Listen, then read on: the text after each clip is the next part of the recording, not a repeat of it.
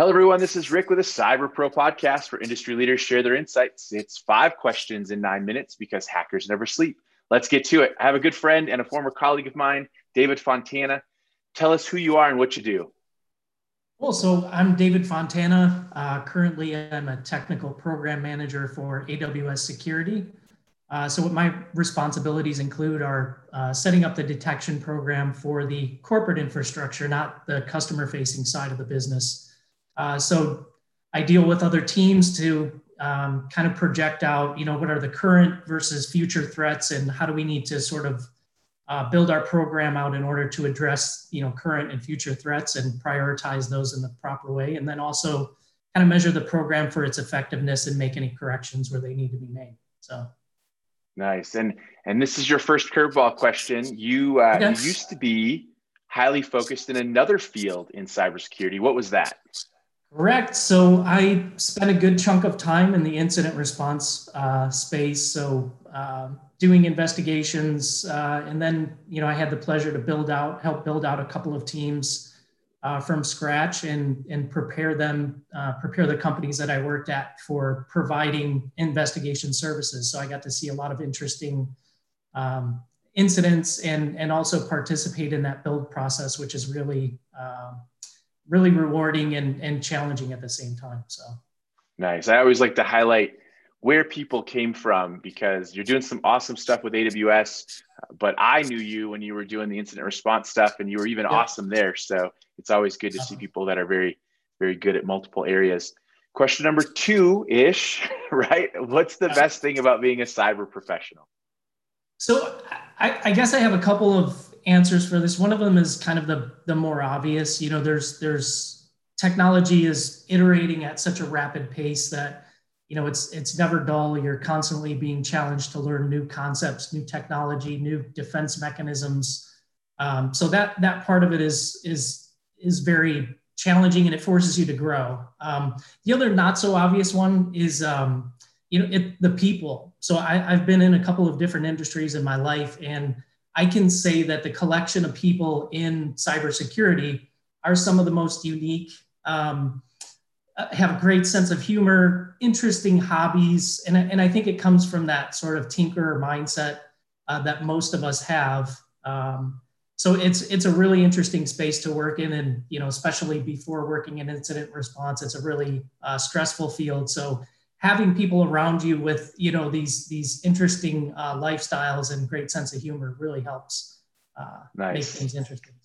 I love I love it when when we talk about the people in the industry and and speaking of people, uh, colleagues and, and leaders in the industry are talking about how cybersecurity is a top concern.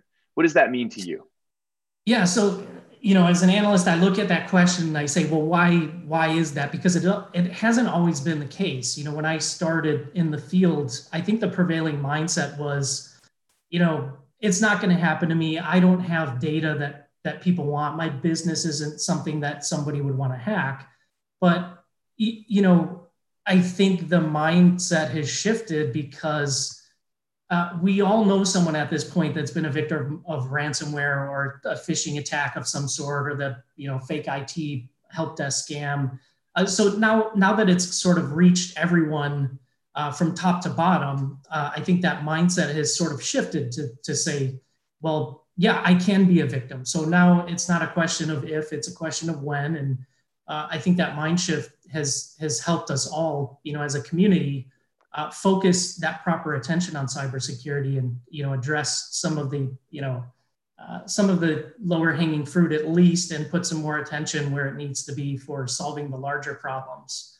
Uh, and and also opening up the budgets to get you know the proper resources in some of those spaces so. That's probably the toughest part is is opening that wallet up right? Yeah. making sure that they're protected. Question number four here's the meat of the podcast for you. What what piece of insight do you want to share with other cyber experts?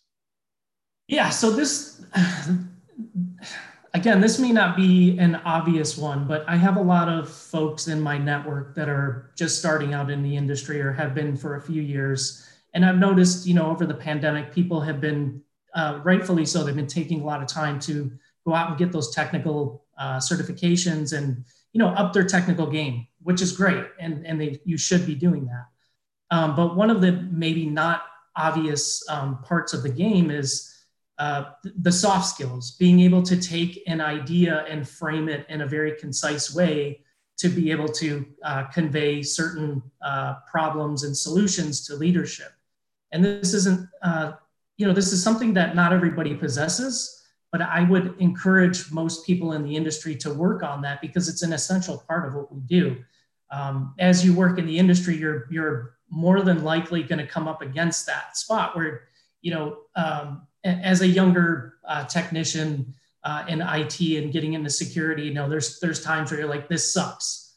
Okay, uh, so to identify that something is bad is step one but you know now you have to identify a solution and and put some data behind it what is what is this going to save me money wise or efficiency um, so being able to frame things in that way in a very concise way is a skill that you need to build so if you want to go back to um, researching things like building a business case um, those are great places to start and things that are going to um, really provide value for leadership. And when you can do that, obviously doors open for you that may not have otherwise been there.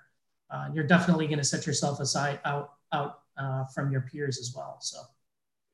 So I'm going to add a tack on question to that because I think this is a really good point. I think we all have gone through a number of technical certifications, uh, myself, yourself included, and I like the soft skill conversation. Now I've come from like you, I've come from different different career paths and I've learned some of those soft skills, but how do you think leaders can can make that an initiative for especially the technology leaders? How do you think they can make that an initiative? I think it's just setting the requirement. Um, I I had a, a leader when I was first starting out in IT, and you know we're sol- solving problems fixing software and hardware that you've never heard of before. Um, so the easy thing to do is just call out and say has anyone dealt with this before? Uh, what he would always say is what have you tried? What what what solutions have you tried?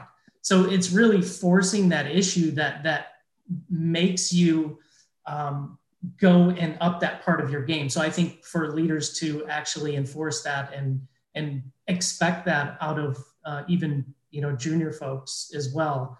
Uh, I think that kind of uh, helps foster that that mindset within an organization, and also you know providing some of the tools and maybe some some how to uh, because you know some of the uh, folks uh, on the junior side and and and others may not be exposed to that as much as you are you know in the C-suite or or on the board level. So understanding some of those techniques would also be um, very helpful. Perfect. Now for the fifth and final question.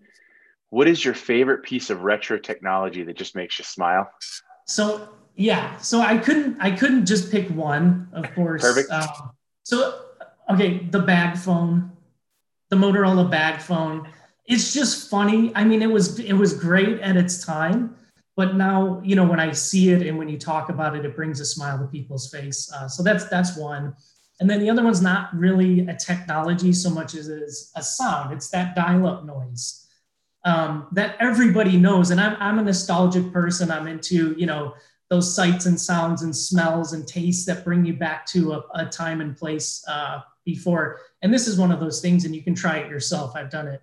Uh, sit in your cube, go to YouTube, pull up that that sound, and go ahead and play it, and just take a look around and see who kind of prairie dogs over the, the cube, the cue balls to see what's going on. But no, I mean, th- those are two things that, you know, absolutely make me smile and I bring them up. Uh, That's amazing. I remember those, the, the old AOL disc and you shove it in there and you do the dial up button and oh my God, that sound was always a hoot. So, so great. I love that you brought those to, to the table. You did it more than five questions in nine minutes. It was epic having you on, David. Make sure you check out more episodes and insights from the Cyber Pro podcast. My name is Rick. Stay awesome, my friends. Thank you.